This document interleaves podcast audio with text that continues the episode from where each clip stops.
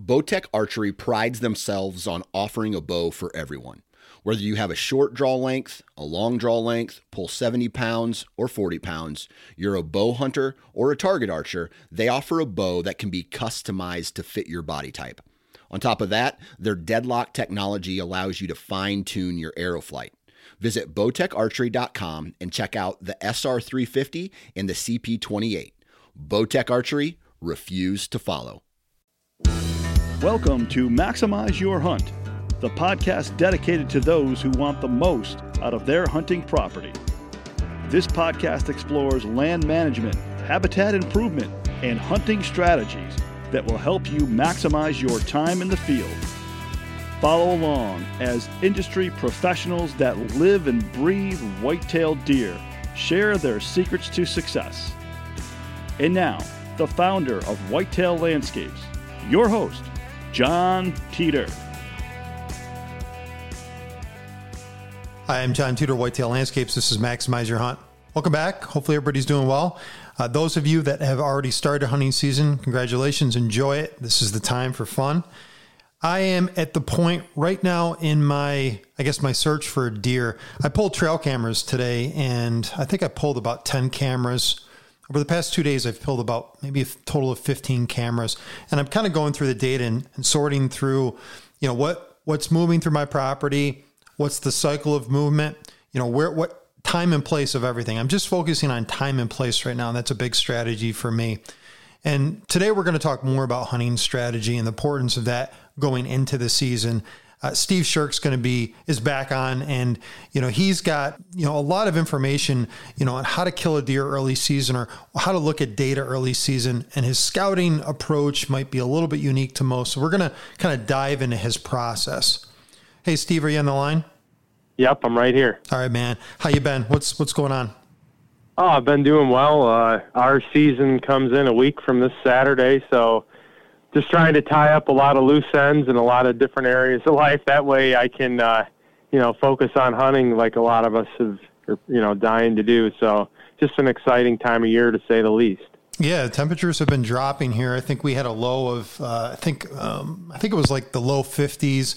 Um, we're, yeah. we're starting to get low 40s. You know, it's starting to get cold in upstate New York. I think I think you're probably experienced some similar weather in, in your area. Yep, exactly. Today is actually the coldest day we've had, geez, probably since like May or early June. It, we actually are in the 50s today. So uh, the only unfortunate thing is it looks like it's going to warm back up for our season opener uh, on October 2nd. But just nice to feel that cool fall air. I've it was a good, nice, warm summer, but there's nothing like that. You know, the the cool air in the fall, the leaves changing and falling. It's just definitely as far as you know a, a hunting type uh, feeling or you know the atmosphere towards hunting. It's definitely starting to seem that way. Yeah i felt the same way yesterday. And it was kind of that you know that dry air uh, you know low dew point. That's kind of where you know i'm i'm i'm feeling i'm feeling fall right? And then yep. you know the other thing for me like at least at this point in time is i'm i'm way behind. You know i, I i've got i've got a client i think on the 2nd of october and I'm I'm behind. Like I'm struggling right mm-hmm. now to get you know data intel, my spot set up. Like I, am usually done a month beforehand. I just I've been too busy. So you, have, yep. you, have you had any similar issues, or you, you've been you've been able to get out in the field quite a bit? I'm sure. Well, yes and no. I mean, it may seem like sometimes a lot of the focus is towards myself, but literally yesterday I finally got my hunting license. um, finally got you know some broadheads and some some more of my gear together. So I haven't really thought about myself at all, um, and and really the the best time for myself in hunting is the early to mid October because I don't start guiding till late October. So um, it's like it's like holy cow, Steve. You know maybe you should start preparing a little bit better and looking at your options and coming up with a game plan because uh, it's literally a little over a week away. So that's kind of as far as how you're feeling. I am actually feeling the same way, even though I feel like I've done really well scouting, but I really haven't even until honestly until like this past week I haven't even thought of like what deer maybe I'm going to pursue or just been so focused on you know the you know planning for the guiding season. And I've said this before. So that early season time period and early season for me is October 1st. And I would say October 1st to about the 16th. That's early season for me. Yep. I'm trying to get it done in those those first 16 days of the season. And, and that's that's you know pertinent to a particular deer. The deer that yep. I I think that I can kill this year, and I got two pictures of him right now. I don't have any recent pictures, but I've had pictures of him over the past month. He's a four year old. He I think he'll his demise will come about a little bit later after that. So my plan is to be done. I sound this I hope this does not come across as arrogant. Please, listeners, don't think. I plan to be done by the 27th, and and that'll give me some time to kind of relax. You know, another interesting thing on my property, and this, this really this is a staple of building a good hunting property. So I I want to add to to you know where I'm at. So my own property, which is approximately 48 acres, I had four uh, four fawns fawning on my property this year. They all made it through the season. Great. There's a ton of coyote pressure. You know, there's there's predation. It's it's all apparent, right? But this year is a staple year for me. I'm starting to build high levels of interest from larger doe groups. And it's not yeah. necessarily, you know, there's there's a food related component of this and it's how I disperse the food, but the cover component, that summer component of cover, uh, the volume of cover, the type of cover that is, has allowed me to kind of create better fawning habitat which will eventually lead to excellent rut uh, rut conditions because a lot of times you'll see a lot of these doe groups spend more time in those bedding areas because of the volume and type of cover that's in there and the related mm-hmm. food sources that I've been placed in the center of those.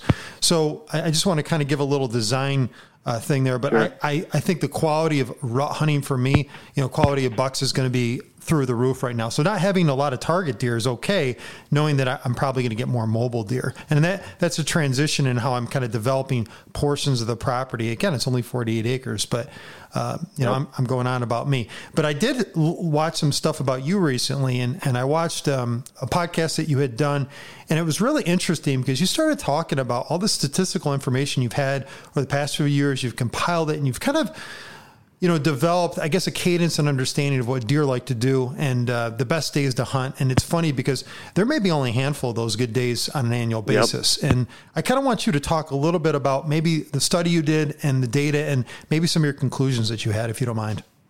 Yep. So basically, I've been doing it for about the past five years. And uh, I've, you know, some years I keep track of more things than others, but it's really all boiled down to, you know, since I guess like I said, I think this year is going to be the sixth year I'm going to be doing it. But kind of getting to the point is, from what I have found, uh, it might just is all based off of uh, you know the results from my studies. I I believe that uh, temperature is the ultimate factor in towards deer movement. I mean, there's many other things that have an effect as far as moon, wind, you know, dew point, you know, tons of different other factors, but the biggest factor I see has been temperature. So that's really what I've mostly focused on in the past two years. Is you know, as I started doing this, I started to notice how you know how big that temperature you know was having an effect. So um, what I, you know what I'm noticing is. Uh, these the really the colder temps that we get, you know, whether it's October, um, up to usually about mid-November. It's it's what that's really what I'm seeing are those, especially those cold fronts that we get. It's just amazing, um, you know, what I'm seeing on on my you know 150 trail cam study.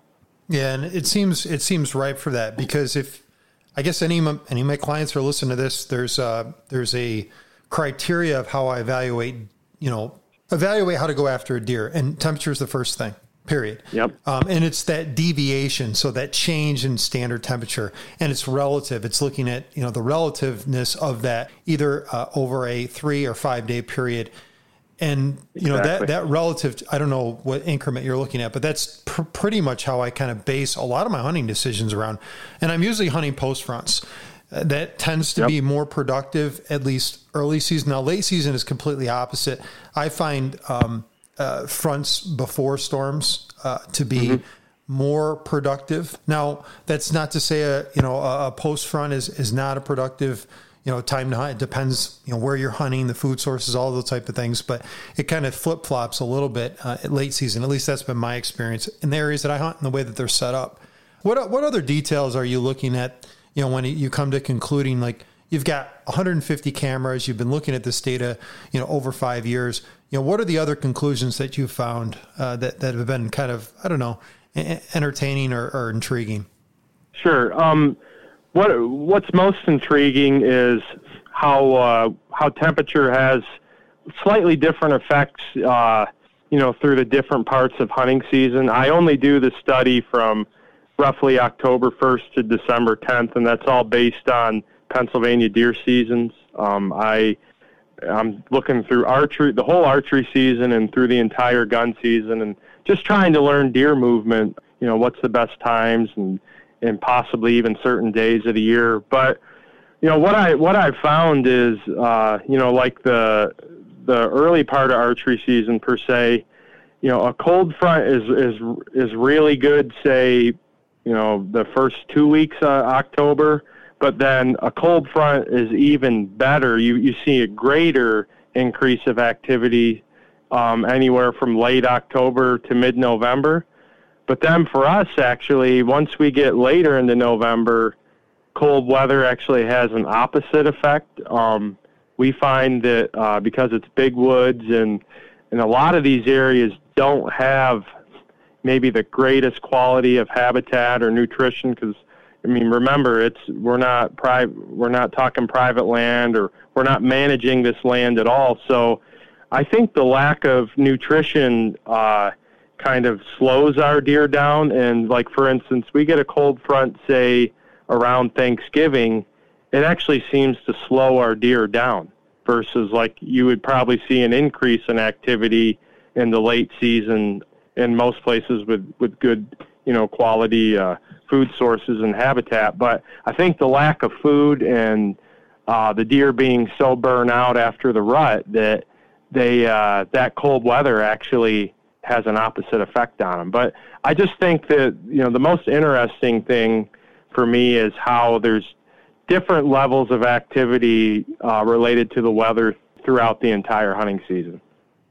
Yeah, that's interesting, and and I think everyone's going to have a different take on this because mm-hmm. you know you're you're dealing with other factors later in the season. Hunting pressure being a big part of that. Exactly, um, and yep. and in New York specifically, and in other states for that matter, Pennsylvania, you know, other states, the volume of pressure uh, will, will certainly change the flow and frequency of deer across the landscape without question. After the second day of gun season, at least in New York, traditionally it's been really difficult. Areas that are not managed, and when I say managed, managed for full spectrum, we're talking habitat, food sources, you name it. They mm-hmm. have the full plethora with limited hunting. Those movements slow even on those properties. I have clients that wow. have large properties, and you start you start to see that degrading movement, and then it becomes much more predictable in the sense depending on the food sources that you have allocated along the landscape. And it, you know, it's just it's all time and place, but it's also based on your circumstances. And I think everyone's circumstances are somewhat unique. We, we, we were talking. I was talking to a client a couple days ago about just deer dispersion, and we were trying to figure out you know, uh, on, on, his property, you know, the cadence of movement, you know, across the landscape and why deer are selecting certain areas at certain times. And I'm, I'm trying to break down, you know, habitat types for him over time, like seasonal changes and interests. So what you can do is you can really start to look at like these factors that play into their preferences. And, you know, this is Steve, this is where you excel at. You're taking the fine, this is your woodsmanship skills. You're taking the fine eye and looking at the landscape and saying, okay, why are these deer preferring you know this particular area at this particular time and mm-hmm. even even like you were saying earlier they're making small incremental movements well why are they making those movements right they, they still have feeding cycles they still have to keep their body you know basically uh, you know replenished but you know w- what areas are they selecting based on that that circumstance may be very very pertinent to a hunting decision that you may have so uh, I yep. just just want to add add to that Sure. So let's uh, let's kind of go into your process. You know, for you, early season here is on, on the horizon.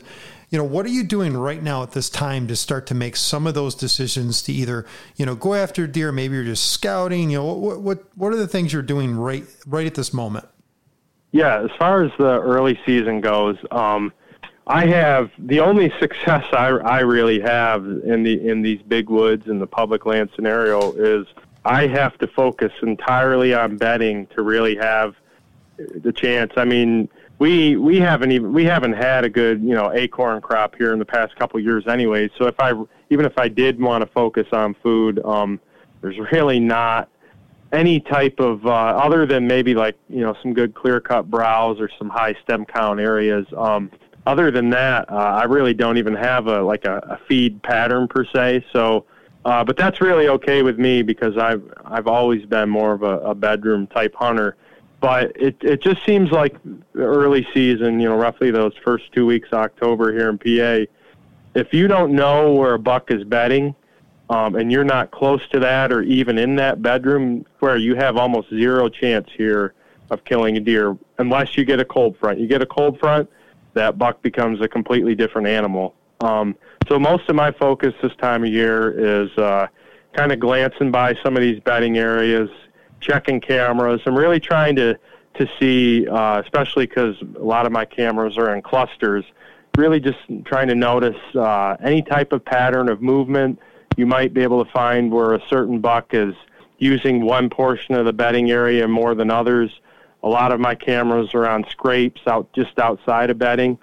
But basically, like I said, right now I'm just looking for uh, some kind of pattern, some kind of consistent movement near bedding, and kind of going from there.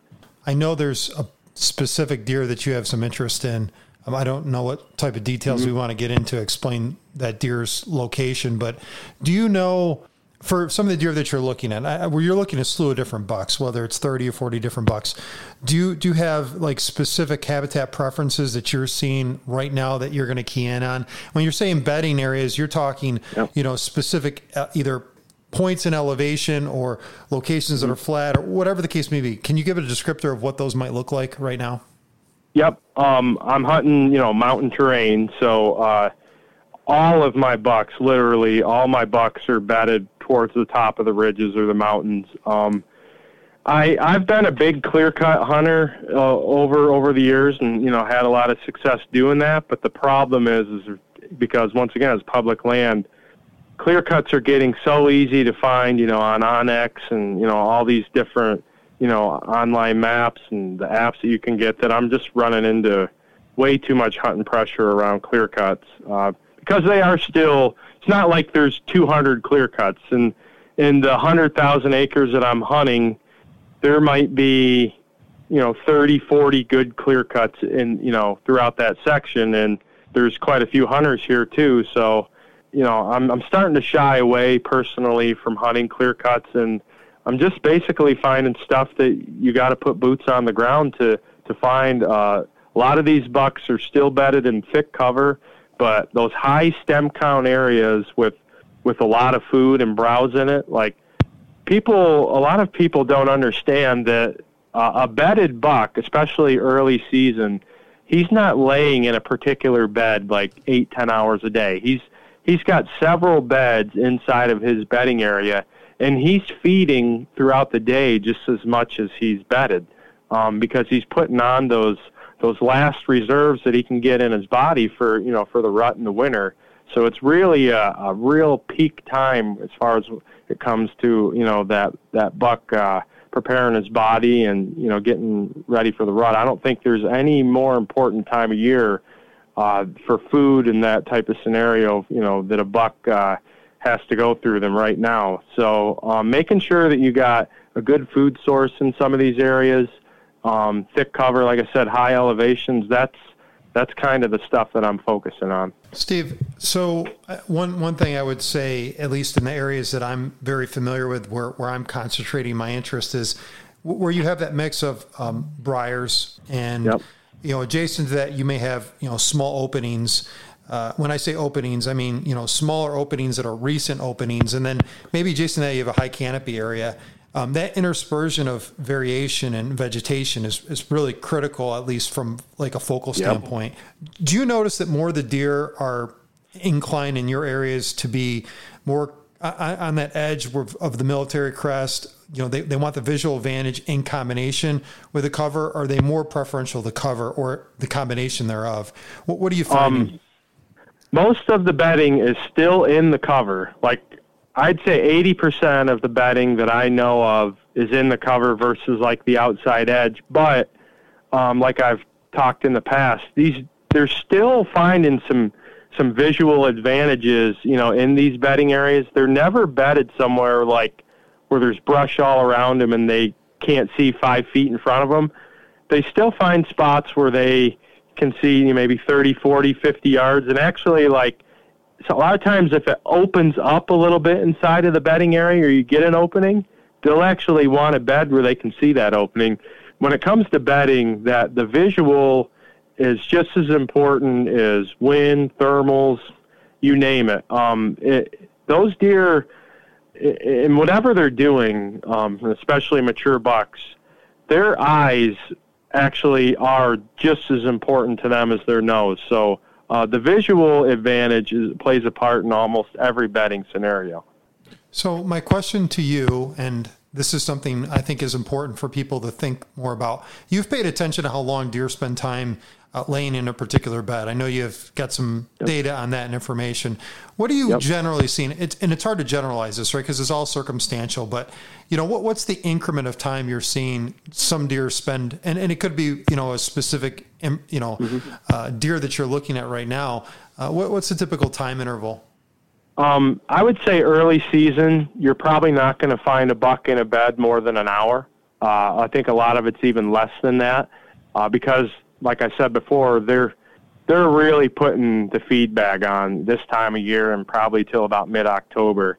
So there's actually less time in the beds early season than what you might find, say, uh, you know, post rut, you know, after even through gun gun season or even right after. Um, then it seems like they'll stay in a bed a lot longer. Especially there's there's minimal food that time of year. Um, also, you you know you have to keep in mind there might be some hunting pressure, so they're also a little more less likely to move around. But you know, since I thought we were focusing a little bit more on early season, I honestly I, I really, from my experience and putting some cameras on beds and and that that type of uh, tactic, um, they're they're not in these beds very long this time of year. But there's a lot of movement within that bedroom.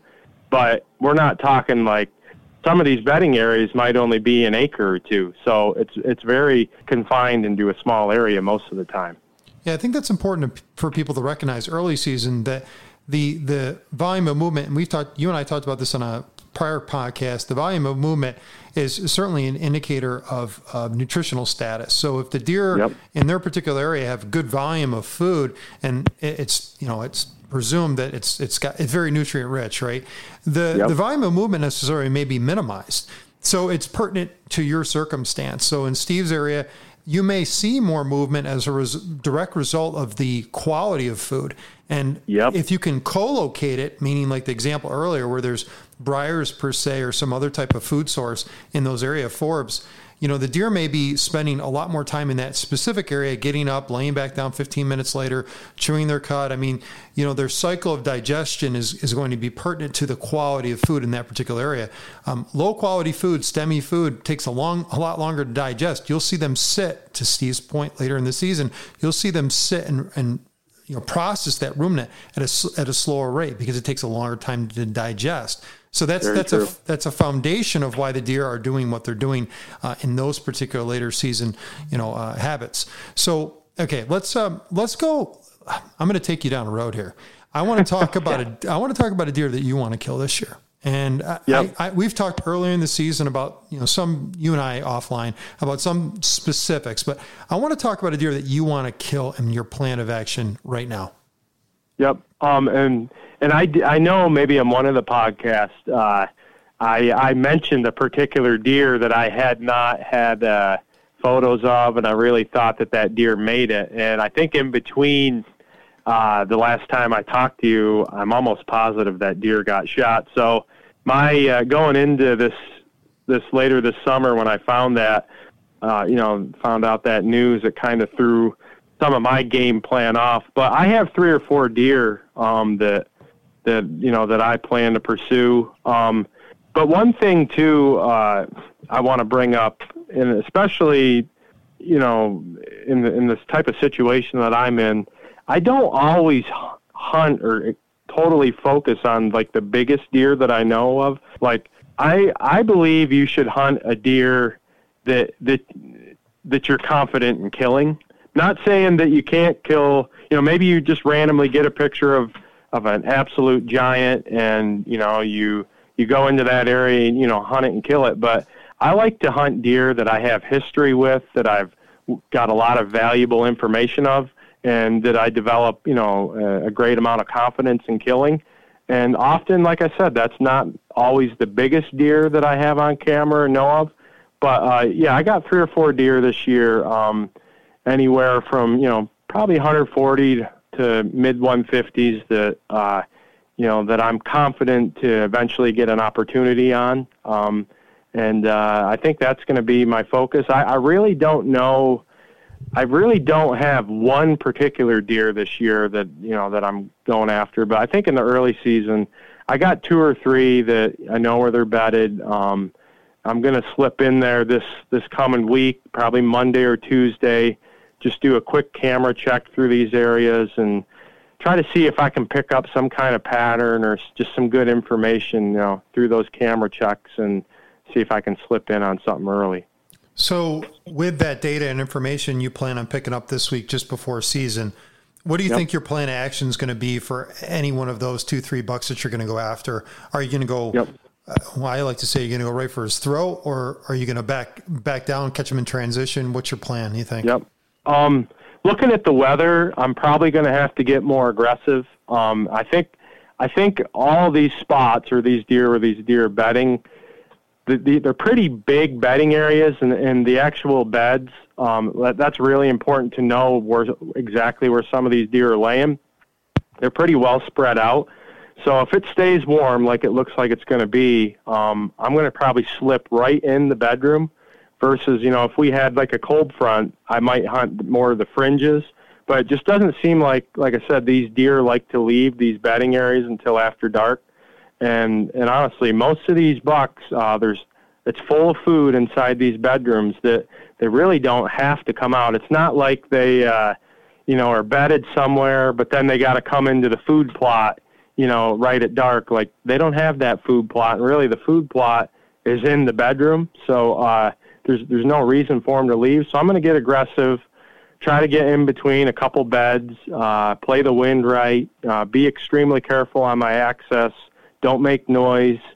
Um, I've even planned, you know, uh, throughout the postseason scouting, like I try to try to go into these spots in just a straight line, learn how to get in there as far as you know, literally a couple of these, I almost have like trails, like limbs snipped off trees. Just just being extremely careful in those bedrooms because the slightest bit of noise, you know, anything that can tip that buck off that makes him, you know, even think not even so much a human, but anything that doesn't seem right is going to alert him, and uh, he's not going to come your direction. So you got to be real careful, but I'm definitely, it's looking like I'm going to be getting right in the bedroom.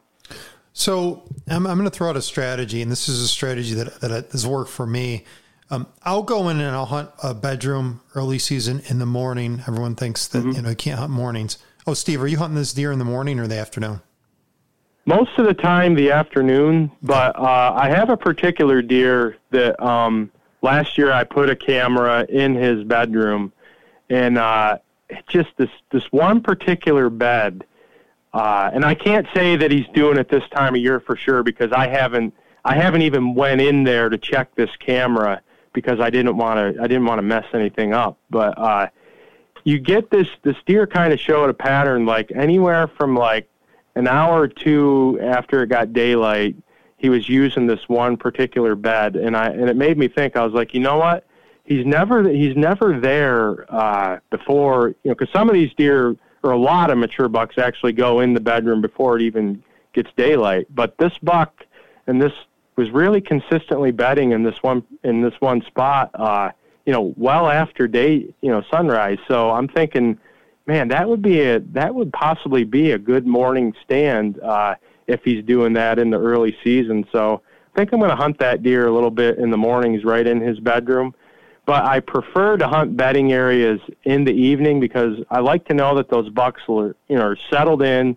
Versus if you know if you go in there in the dark, you can easily bump a buck uh, as he's going to bed. Um, it's just a lot harder to to be stealthy and not alert a buck, you know, in the dark versus wait until the afternoon and you know finding your way in that way. So most of the time, I'm a, I'm doing evening sits in these bedding areas, but occasionally, if if everything lines up right, I'll go in early in the morning. Hmm. So, uh, what I was getting at, at least with my area, is I always hope for southeast winds early on. That that brings a change in conditions, and they usually reorientate themselves, and their mm-hmm. conditional movement of bedding in certain areas at certain times changes a little bit. So, mm-hmm. I'm paying attention to, um, you know, basically weather conditions specifically, and change in wind for uh, wind orientation bedding. So what I was going to say is I will get right in a bedding area, transition into a bedding area or on the edge of a bedding area. A lot of times knowing that I've got a, a you know, I've got a front coming and that front mm-hmm. hopefully is a weather system that's going to clear out obviously my my contaminants of me going in an area like that but i'm generally yep. hunting mobile. So i'm either doing a hanging hunt uh, in this case i'll do probably a hanging hunt in all those areas set of sticks yep. and, and, my hang on stand or i'll use a climber uh, but typically it's it's a hanging hunt at this point. But I, I will be extremely aggressive if i know i can make a move on a deer. The, the problem i have right now is i don't I don't have enough information on on the one deer I want to go after, and I know as time goes on, he, he's going to get easier to kill uh, because his his you know his his annual movements in one particular area are enough to know that he's going to probably spend more time daylight wise in an area. And i'm not going to put mm-hmm. pressure on you know one particular deer. Now if i had options like you have you know i may spread spread out you know i guess spread out my interests and be aggressive on one deer that i, I think i could kill. Like in your example and then mm-hmm. play those other deer, you know, based on the data, you know, play off that data a little bit more and be a little more conservative. It's when you just have one particular deer to go after, right. it makes it really difficult. And last week, you know, Rocky and and uh, Perry were on the line, and, and they were just talking a volume of deer. And you know, when you have a large volume of deer to go after, you've got more exactly. options. And I think that's really critical for a lot of folks. So have more properties and more options. All right. Yep. I, I want to get into one other topic before we end this, and then we'll talk about you know the future. You know what you and I are going to do going forward for the next few podcasts because they're going to be hunting focused.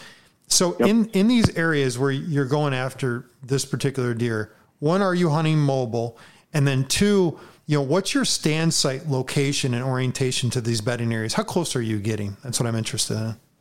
Yep, uh, I'm 100% mobile like you. Um, I usually I'll have like four, five, six trees picked out ahead of time, and a lot of that is going to be based on the wind. Now, in these mountains, I can tell you that like I don't really look as far as like okay, weather.com is saying we got a west wind today. Like the wind is so crazily inconsistent here that uh, a lot of times I'll go in there and it's not till I get into that spot I'll set up based on you know what I'm noticing with the wind. Uh, it's like I said, it's just in mountains. The way the wind blows, it's not like flat land. Uh, it's just very unpredictable. Unfortunately, a lot of times also it's swirling in there too. So it's another reason why these mountain bucks, you know, get old and big. But if if there's if there's a lot of beds in a bedding area, I'm willing to gamble and set up on a bed uh, just for the fact that, or if it's a big bedding area, because I kind of like that knowing that maybe eventually that buck's going to come to that exact bed. Because basically all he's doing is from one bed to the next, he's just feeding to and from. So if you can set up over a bed, uh, I think it's a great tactic, but smaller bedding areas, uh, more confined, if those beds are really clustered tight, you know, you really can't afford it. So it's it's all based on the size of the bedding area and how it lays out, in my opinion. Um, one thing I also do want to bring up about hunting bedding areas that I do a lot, because um, I this year is probably the first year um, I'm really hunting inside the bedroom because most of the time, I've always been a clear cut bedding hunter. Um, the thing about clear cuts is they're so thick and nasty that you know these cuts that I'm hunting that you cannot get in there without making noise. But I'm I'm not really hunting clear cuts this year. I'm hunting a little more open stuff. It's more like a high stem count. You know, I got upper canopy above me, so I, I'm not making as much noise, and I'm not going through like some like these jungles that clear cuts are in. But back when uh, you know when I was hunting clear cuts more, and even areas similar to what I'm hunting, I want I want to keep in mind or want hunters to understand that I don't believe a lot of these bucks when they do leave their bedding areas. We're talking more like evening hunts.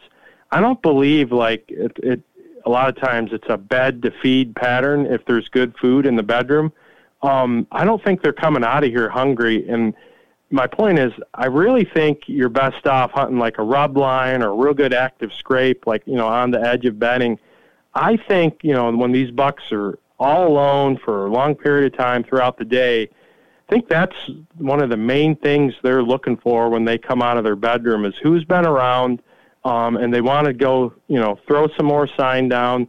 They might check out a signpost rub, but I really think uh, it's really important to look for that hot sign, and especially those active scrapes on the edge of bedding, um, versus thinking it's a bed to feed pattern because that's something I've had a lot of success doing, and I still hunt that way a lot. Like I love to hunt scrapes, especially on the edge of bedding. Um, just something I wanted to bring up. I, I really think it's a a highly uh, successful tactic, especially you, know, you get a cold front or any type of weather movement that can push that deer out of that bedroom early. I think that's a dynamite tactic.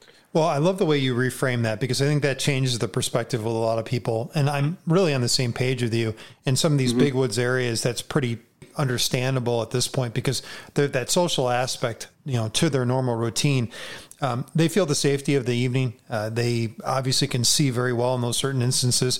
There was a study yep. a few years ago talking specifically about you know open canopy or areas that are opened up and and how active they are, or more active they are in those areas because of the, the visual advantage they get uh, because yep. of the available sunlight. And then focusing on the social aspect of their movement and you know like you said, putting down sign.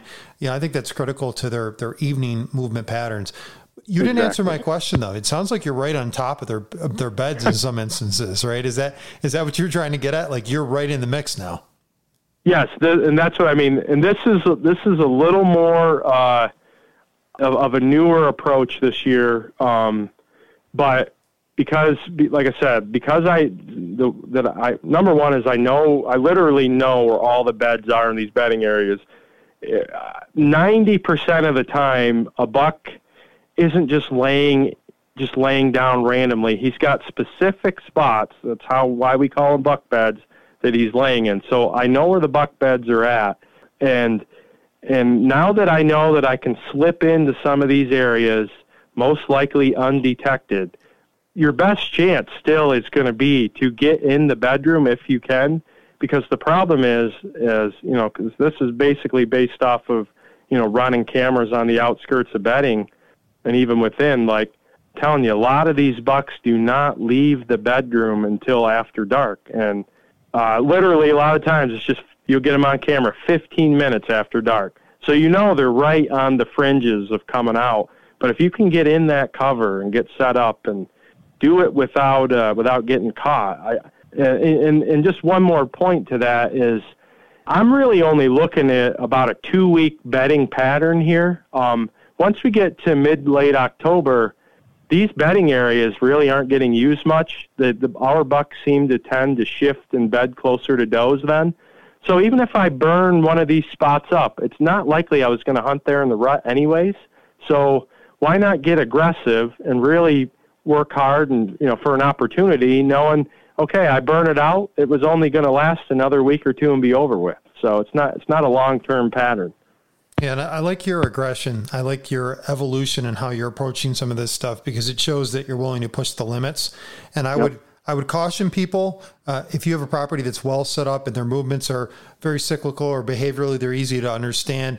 Um, when you get clusters of large deer, that creates a disruption of pattern and movements. So people mm-hmm. that have high deer populations, you're going to experience you know delayed movements of mature deer. You're going to experience a lot of different things that you know that Steve's talking about, but he's talking about because of the areas they're hunting that they're they're somewhat concentrated and and they know mm-hmm. pressure's mm-hmm. around too. Um, and the volume of hunting pressure obviously you know will impact them, but the aggression and yep. the tactics that you have going into this, and a lot of these you know ideas are a bit hypocritical when you start to think about you know I don't know you know volume of pressure, you know being aggressive, but you know trying to trying to weigh out the factors of you know allowing yourself to find some level of success in this stuff and and I think yep. all of us struggle with trying to fi- figure out the balance in that and and we'll lead to the next part of this. So you and I, for the next oh, bunch of podcasts here, we're going to talk about hunting tactics, and we're going to get some of the best guys in the country that do this. You know, Steve, you're in that you're in that bracket. You're one of the top guys in the country that do this. so, uh, you know, we, we're lucky to have you on this podcast. But we're going to get other guys you. like you that are going to kind of you know, to explore their process and they're going to be specific to their area and how they break down, you know, time of year. So to be specific for that time of year and, and their tactics. And I think the more tactics and strategy that we have, that will lead into, you know, a lot of things that may relate to habitat or may relate to, you know, something you didn't know about deer per se uh, and, and their particular landscapes that they key in on. And uh, yep. you know, frequency of of uh, example would be maybe frequency of putting down sign at certain intervals and how people focus on that. Like to your point earlier, and I think I think we're going to get a lot of out out of that discussion. So through this period of we'll call it hunting tactics season, you know, we're hopefully it's going to propel you, you know, during that specific event, and it'll give you you know a better a, a, better strategy going going into your hunting season and that's that's kind of the plan here uh, for yeah. the next several weeks so Yep, and uh, make sure our listeners know that we're going to spread this out throughout the country. It's not going to be like just guys from the Northeast. Uh, we're going to try to, uh, you know, help you out whether you're a Midwest or a, you know, Southerner. I, I think it's really important to uh, for us to be versatile and uh, spread this out to where uh, you know listeners from all over are going to be able to take at least from one of these next three or four podcasts. Yeah, so I'm excited. It's going to be good. Steve's actually going to lead. This is his. Uh, this is his opportunity to lead one of these podcasts. So this this will be his his practice session for his future. Maybe maybe not. We'll see what happens. But he's gonna he's gonna do well. I'm excited for that because I get to step back a little bit and just listen. Um, Thank you. Yeah, looking forward to it. Yeah, I'm t- I am too. Anything else you want to end with here? I think this is good intel. This is this is getting people, uh, you know, excited. I'm excited. Yeah, uh, just one last thing because I also believe a lot of your listeners are, you know, more private land hunters, land management. Um, not everything I say is going to be the same. Uh, you know, unfortunately, you, you know how I said being aggressive, like in those bedding areas. Number one is I got hundreds of thousands of acres to hunt, so I can be more aggressive. I can burn a spot out and then move on to another. Um, if you're someone like, and I know you touched on this, but I, I just want to make sure that people know that I understand where they're coming from. When you have limited options, uh, smaller chunks of land, less area to hunt, I once again don't be quite as aggressive then, and try to base your hunts more on uh, maybe when it's best because you might only get uh, you know four or five good hunts in a, in a in a smaller tract of land because eventually those deer are going to you know catch on to what you're doing. But you know since i just have so much land around me several deer to hunt you know i'm able to be more aggressive. So in in every situation uh you know you just got to understand uh that not every strategy and uh really every area throughout the country every every place is going to be a little bit different and i just want people to understand that no that's good because everyone is in a different circumstance but there was a lot to take from this podcast today specifically when we talked about bedding areas and kind of how to create those and thinking yep. about having more beds in the bedding areas for that matter because yep. the big bucks like we were talking about earlier they want to stick in those areas by the way, and most of the clients that I work with, private land, that's a big part of the design process is thinking about Sure. how they're going to reside in those areas and what food is available for them in those areas. So I think there's points to be taken this from this in the land management side of things that are really critical. So I, uh, I I commend you for that information. So all right, man, let's uh, let's move out. We're going to talk in a week. We're going to get a, a new guest on, and we're going to kind of figure out you know uh, what tactics are going to work in, in in their areas. So I think it's going to be very entertaining.